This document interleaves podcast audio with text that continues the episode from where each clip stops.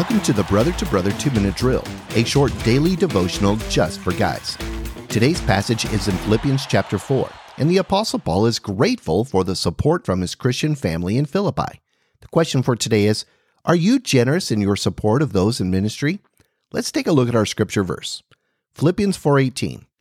I have received full payment and more.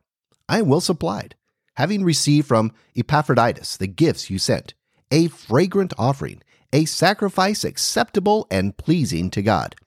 The Philippians were generous in their ongoing support of the Apostle Paul, and in return, he is appreciative and even uses an Old Testament phrase, a fragrant offering, a sacrifice acceptable and pleasing to God, to emphasize their tangible gift as a spiritual offering, supporting a kingdom of God work. If we were able to talk to a few of those generous Christians and ask them why they supported Paul, I would guess some would say because of the friendship, love, and care he nurtured with them through the time he ministered to them. Maybe they would say they wanted to support and be a part of the great work of the apostle and encourage the spread of the gospel. Whatever their motivation, they were generous in their support and encouragement to Paul. Would you say it is easy or a struggle in being generous to those in ministry?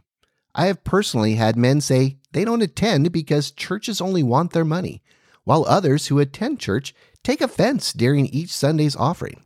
Some have complained about the calls to support missionaries or extra giving for disaster relief agencies. There have certainly been far too many charlatans who have stolen from God in our modern church history. But the overwhelming number of churches, pastors, and missions and relief organizations have a genuine heart to fulfill their mission and seek the partnership and support from others to do so. When we are generous, I believe we not only give to support the person or organization, but we do so as an offering to the Lord. Thank you for listening today. Tell a friend about this devotional and join me for tomorrow's two minute drill.